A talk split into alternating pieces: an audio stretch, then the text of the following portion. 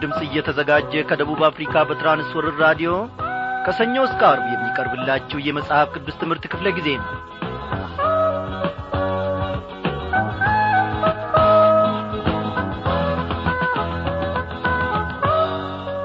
እነሆ እግዚአብሔር አምላካችን በዚህች ምሽት በቃሉ ማዕድ ፊት ሁላችንንም አንድ ላይ ሰብስቦናል።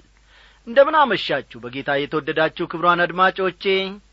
እግዚአብሔር ዛሬም ደግሞ ከዚህ ከትንቢት አሞጽ የምንረዳውን ማስተዋል የሚገባንን በዚያም ደግሞ እንዴት መመላለስ እንደሚገባን ብዙ ቁም ነገሮችን በመንፈስ ቅዱስ አስተማሪነት ይናገረናል ያስተምረናል። ጌታችን ለዘላለም ይክበር ይመስገን። በያላችሁበት ስፍራ ሆናችሁ እንግዲህ ይህንን የእግዚአብሔርን በረከት ለመካፈል ስትቀርቡ ሳለ እግዚአብሔር ከጸባወቱ ለእያንዳንዳችን በረከቱን እንደሚያፈስን ያምናለሁ። እግዚአብሔር እየተመሰገነ ይሁን።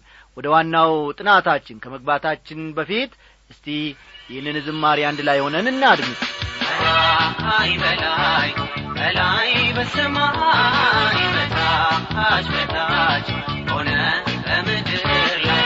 በላይ በላይ በላይ በሰማይ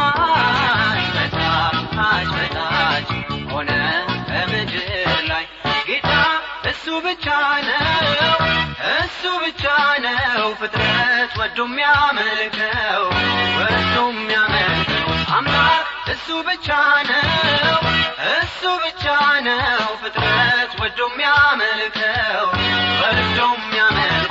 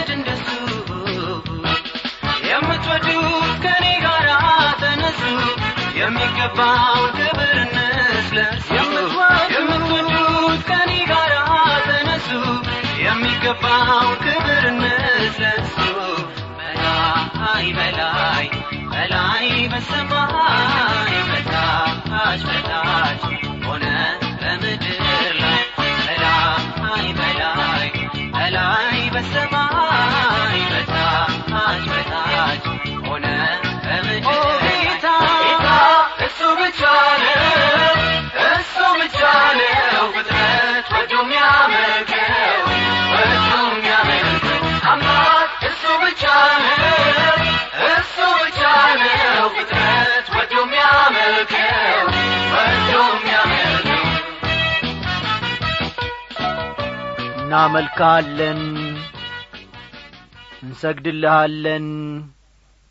እግዚአብሔር አምላካችን በዘመናት ሁሉ ግዛትህ ተንሰራፍቶ ይኖራል። ወንበር አይገለበጥም። እግዚአብሔር ሆይ ሥልጣንም አይገረሰስም። ባሪያዎች ልጆችህ በዚህ ተመክተን በዚህ ተደግፈን አንተን ታምነን ንጉሣችንን ተመልክተን በአንተ ሰላም በመውጣት በአንተ ሰላም በመግባት እነሆ ተደላድለን በቤት ውስጥ እንገኛለን። እግዚአብሔር ሆይ እስከ መጨረሻው ድረስ ደግሞ ደግፈን። አቤቱ አምላካችን ሆይ አንተ ለሰው ጠገን ካልሆንክ አንተ ለሰው ረዳቱ ካልሆንክ በስተቀር ማን በጒልበቱና በኀይሉ ይቆማል? ማን በእውቀቱና በችሎታው ይመላለሳል? ቸርነትን ባታበዛልን ምሕረትህንም ባታሰፋልን ኖሮ እግዚአብሔር ሆይ የዛሬይቱን ጀንበር እንኳን ማየት አንችልም ነበረ ስለዚህም ደግሞ ወደንና ፈቅደን እናመሰግናለን እንሰግድልሃለን። በሕይወታችን ሙሉ እኛም ቤታችንም ቤተሰባችንም ሁሉ እንገዛልሃለን። ወደንሃል እግዚአብሔር አምላካችን ሆይ እስከ መጨረሻው ድረስ ግዛን። እግዚአብሔር ሆይ በዚህች ምሽት ደግሞ በመካከላችን ተገኝተ ቃልህን ከወትሮ በበለጠ ሁኔታ እንድታስተምረን የቃልህንም መገለጥ እንድትሰጠን እንለምንሃለን። እግዚአብሔር ሆይ በአንተ ማዕድ ፊት ተሰብስበን ሳለ ጠላት ዲያብሎስ ደግሞ ሐሳባችንን ሊበትን ከፈቃድህም ደግሞ ፈቀቅ ሊያደርገን ይፈልጋልና በኢየሱስ ክርስቶስ ስም እንቃወመዋለን። እግዚአብሔር ያለ መከልከል በመካከላችን ተመላለስ። የቃልህን ብርሃን በልቦናችን አብራ እስከ ዘላለሙ ድረስ እግዚአብሔር አምላካችን ሆይ እጃችንን ስለምትይዝ በአንተም በቅንነት መንገድ ስለምትመራን እንወድሃለን። ክበር ተመስገን። በጌታ በኢየሱስ ክርስቶስ በአንድ ልጅ ስም አሜን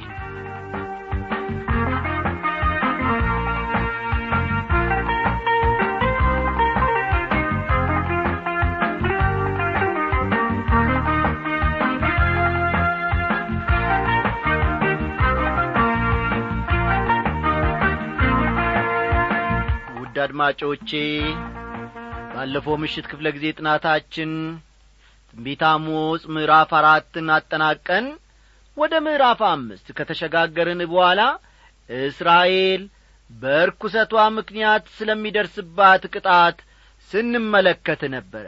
ዛሬም የዚያኑ ቀጣይ ክፍል ይዘንላችሁ ቀርበናል እና መጽሐፍ ቅዱሶቻችሁን ገለጥ ገለጥ አድርጋችሁ ትንቢተ አሞጽ ምዕራፍ አምስት ቁጥር አራትን ተመልከቱ።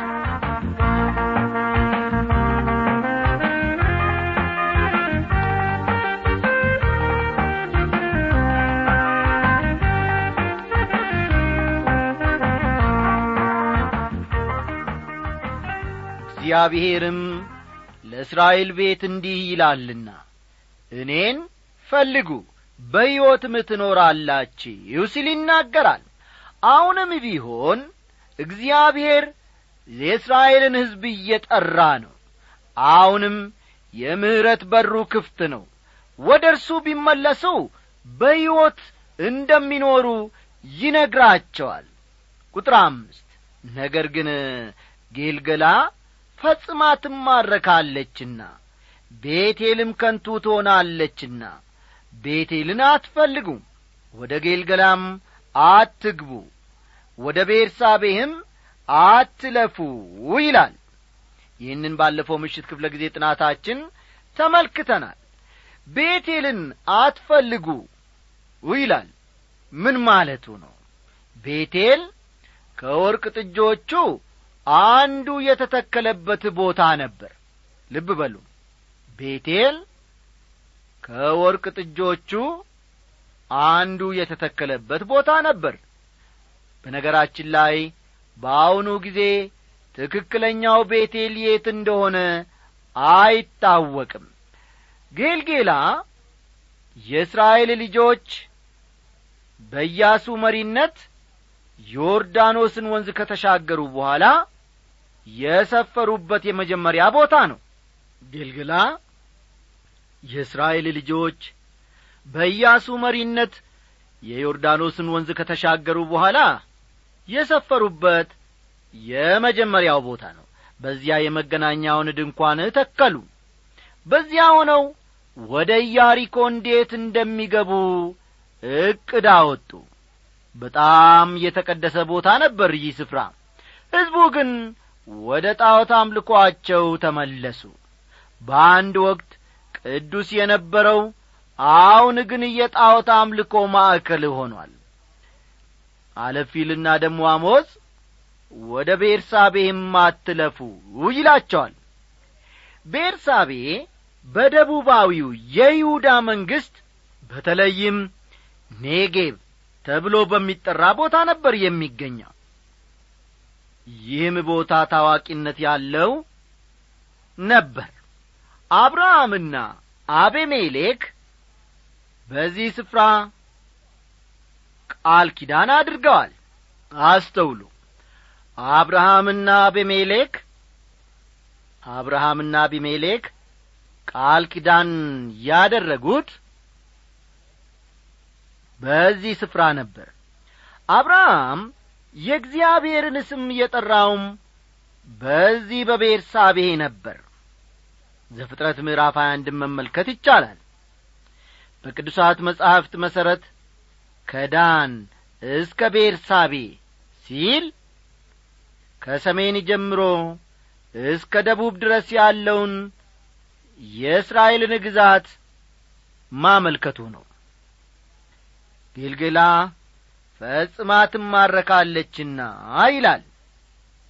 ቀጠል ሊያደርግና ደግሞ ቤቴልም ከንቱ ትሆናለችና ቤቴልን አትፈልጉ አለ። ቤርሳቤ ያለችው በሰሜኑ ግዛት ሳይሆን ልብ በሉ ቤርሳቤ ያለችው በሰሜኑ መንግሥት ግዛት ውስጥ ሳይሆን በደቡቡ መንግሥት ውስጥ ነበር። በደቡቡ መንግሥት ውስጥ ነበር። ታዲያ እዚህ ላይ ስለ ቤርሳቤ ማንሳት ለምን አስፈለገ የሚል ጥያቄ ሊነሳ ይችላል። ደቡባዊው መንግሥት ሲወረር ቢያንስ ከመቶ ዓመት በኋላ ነበር ቤርሳቤ በምርኮኝነት የተወሰደችው። እነዚህ ሁለት ከተሞች ቤቴልና ጊልግላ በቅርቡ በምርኮ ሊወሰዱ ነው አሞጽ የተናገረው ትንቢትም ቃል በቃል ተፈጽሟል ወገኖቼ። ቁጥር ስድስት በዮሴፍ ቤት እሳት እንዳትቃጠል በቤቴል የሚያጠፋትም ሳይኖር እንዳትበላ እግዚአብሔርን ፈልጉ በሕይወትም ትኖራላችሁ ይላል። እግዚአብሔርን ፈልጉ በሕይወትም ትኖራላችሁ ይላል ይህ ቃል ምንኛ አስደሳች ጥሪ ነው! ይሁን እንጂ ጥሪውን ተቀብለው ወደ እርሱ ካልተመለሱ በሕዝቡ ላይ ፍርድ ይመጣባቸዋል። ቁጥር ሰባት ፍርድን ወደ ሬት የምትለውጡ ጽድቅንም በምድር ላይ የምትጥሉ እናንተ ሆ ይላቸዋል። በአሞጽ ዘመን የነበሩ ሰዎች ላይ ላዩን ሲታዩ የሃይማኖተኝነት መልክ ነበራቸው። ሃይማኖታዊ ወግና ሥርዓቶችን ያለማጓደል ይፈጽሙ ነበር። ሆኖም ሕይወታቸው ከእምነታቸው ጋር የሚጣጣም አልነበርም። ብዙ ሰዎች ወደ ቤተ ክርስቲያን ይሄዳሉ። ድምፃቸውን ከፍ አድርገው እየዘመሩ ያሸበሽባሉ። መጽሐፍ ቅዱስንም ያነባሉ። ይሁን እንጂ ሕይወታቸውና ሃይማኖታቸው ይጋጫል። ጌታ ኢየሱስ ክርስቶስ ባገለገለበት ዘመን የነበሩ የሃይማኖት መሪዎች የዚህ ዐይነት ሕይወት ስለ ነበራቸው እናንተ ግብዞች በማለት ገስጿቸዋል አንድ ጊዜ አገለግል በነበረበት ቤተ ክርስቲያን የሆነውን እስቲ ጥቂት ላጫውታችሁ።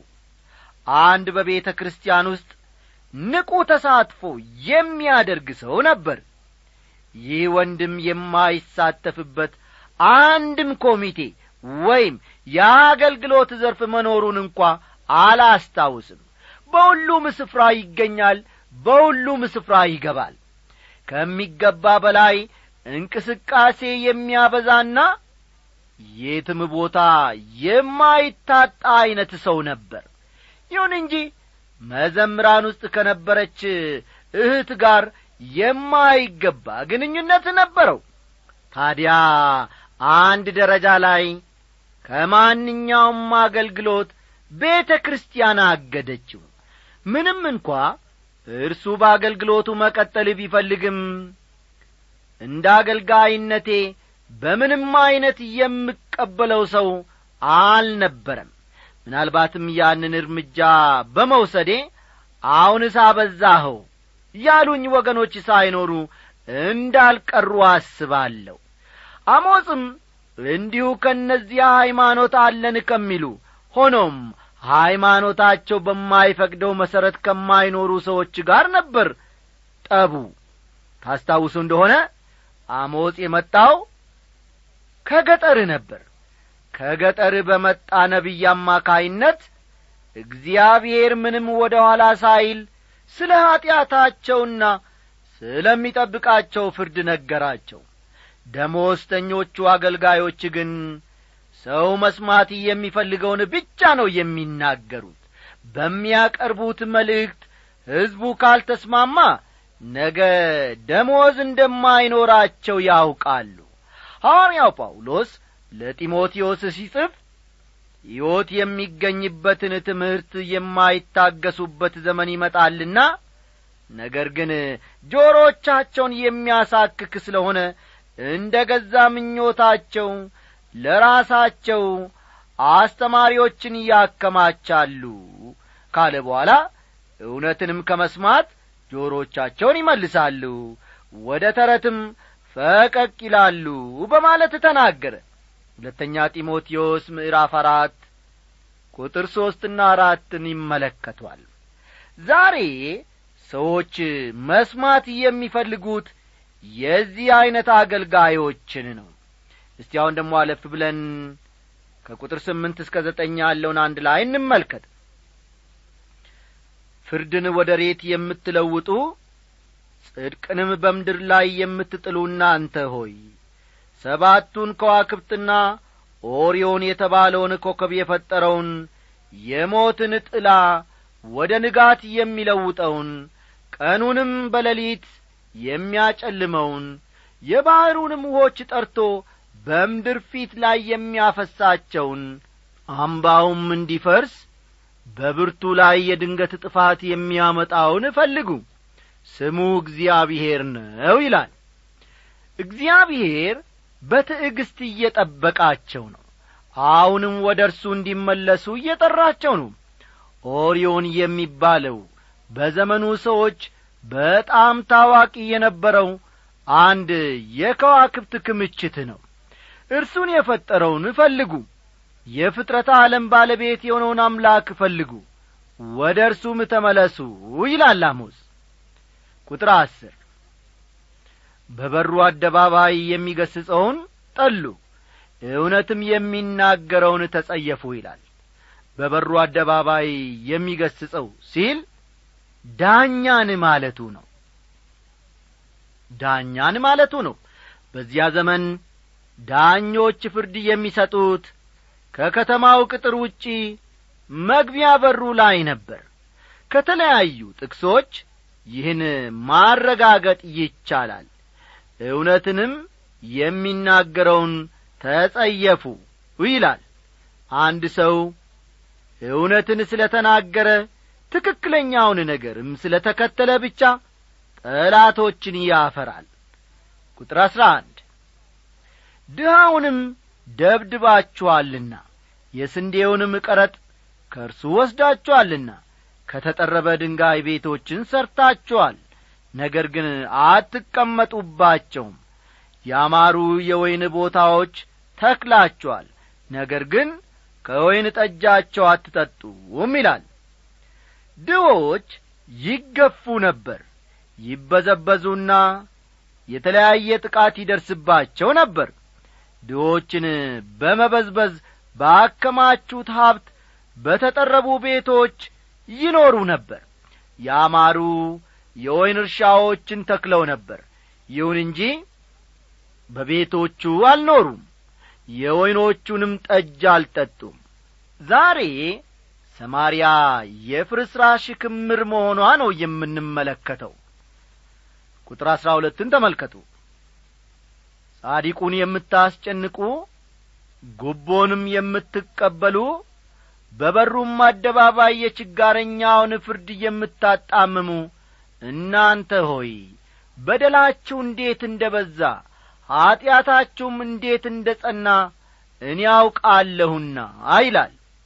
በአንድ አገር ውስጥ የሚኖር የፍርድ መዛባት ያቺ አገር ያለችበትን ሁኔታ ያመለክታል። ይህን ምድር የማስተዳደሩን ጉዳይ እግዚአብሔር ለመንግሥታት ሰጥቶአል ስለዚህም መንግሥታት ሕግና ሥርዓትን የማስከበር ኃላፊነት አለባቸው። ቁጥር አሥራ ሦስት ስለዚህ ክፉ ዘመን ነውና በዚያ ዘመን አስተዋይ የሆነ ዝም ይላል ይላል። በሌላ አነጋገር በደልና ብሶታቸውን ቢናገሩ እንኳ ፍርድና ፍትሕ አያገኙም። ስለዚህም ዝም ማለት ነው የሚሻላቸው ማለት ነው። ቁጥር አሥራ አራት በሕይወት ትኖሩ ዘንድ መልካሙን እንጂ ክፉን አትፈልጉ። እንዲሁም እናንተ እንደ ተናገራችሁ የሰራዊት አምላክ እግዚአብሔር ከእናንተ ጋር ይሆናል ይላል። አሁንም ወደ እርሱ እንዲመለሱ እግዚአብሔር ለእስራኤል ጥሪ እያቀረበ ነው። ቁጥር አሥራ አምስት ክፉን ጥሉ መልካሙንም ውደዱ በበሩ አደባባይ ፍርድን አጽኑ ምናልባት የሰራዊት አምላክ እግዚአብሔር ለዮሴፍ ቅሬታ ይራራ ይሆናል ይላል። ምናልባት የሰራዊት አምላክ እግዚአብሔር ለዮሴፍ ቅሬታ ይራራ ይሆናል የሚለው በሩ ምን ያክል የጠበበ መሆኑን ነው የሚያሳየው። በሩ ምን ያክል የጠበበ መሆኑን ያሳያል እስካሁን ድረስ እግዚአብሔር ሰፊ ጊዜ ሰጥቶአቸው ነበር። እነርሱ ግን በተሰጣቸው ዕድል አልተጠቀሙበትም። ቁጥር አሥራ ስድስትና አሥራ ሰባት ስለዚህ ጌታ የሰራዊት አምላክ እግዚአብሔር እንዲህ ይላል በየአደባባዩ ሁሉ ላይ ዋይታ ይሆናል በየመንገዱም ሁሉ ላይ ወዮ ወዮ ይባላል።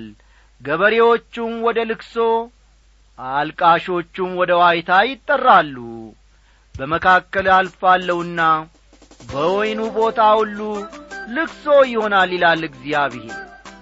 ደጋግሞ ቢጠብቃቸውም እነርሱ ግን ወደ እግዚአብሔር አልተመለሱም። ስለዚህም ፍርድ የማይቀር መሆኑን እግዚአብሔር በማያሻማ ቋንቋ ይነግራቸዋል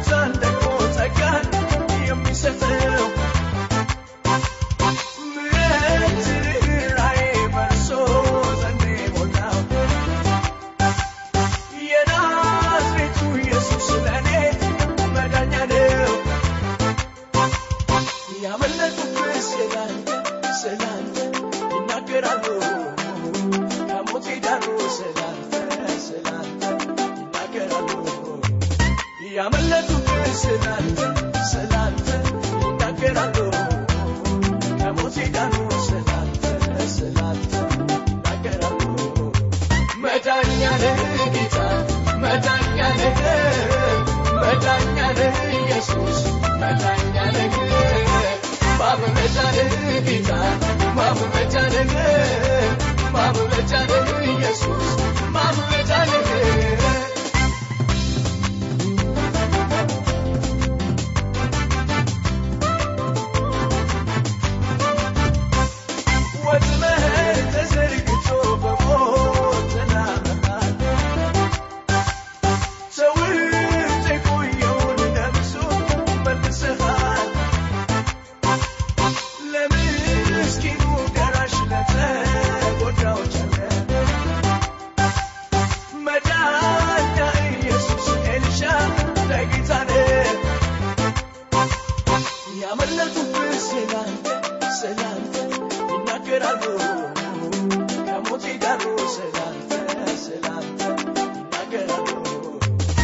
ያመለጡብህ ስላንተ ስላንተ ይናገራሉ።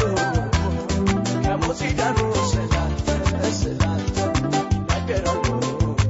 መዳኛ ነህ ጌታ መዳኛ ነህ መዳኛ ነህ ኢየሱስ መዳኛ ነህ ጌታ ማምለጫ ነህ ኢየሱስ ማምለጫ ነህ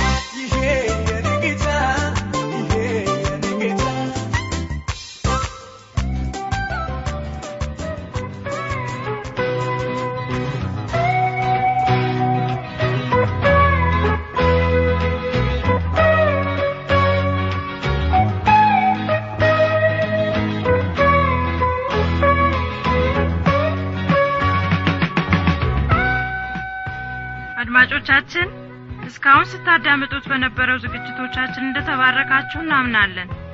አስተያየት ወይም ጥያቄ ካላችሁ ለመጽሐፍ ቅዱስ በራዲዮ ዝግጅት ክፍል የመልእክት ሳጥን ቁጥር 1366 አዲስ አበባ ብላችሁ ብትጽፉልን ይደርሰናል። በሚቀጥለው ክፍለ ጊዜ በተመሳሳይ ዝግጅት እንደምንገናኝ ተስፋ እናደርጋለን።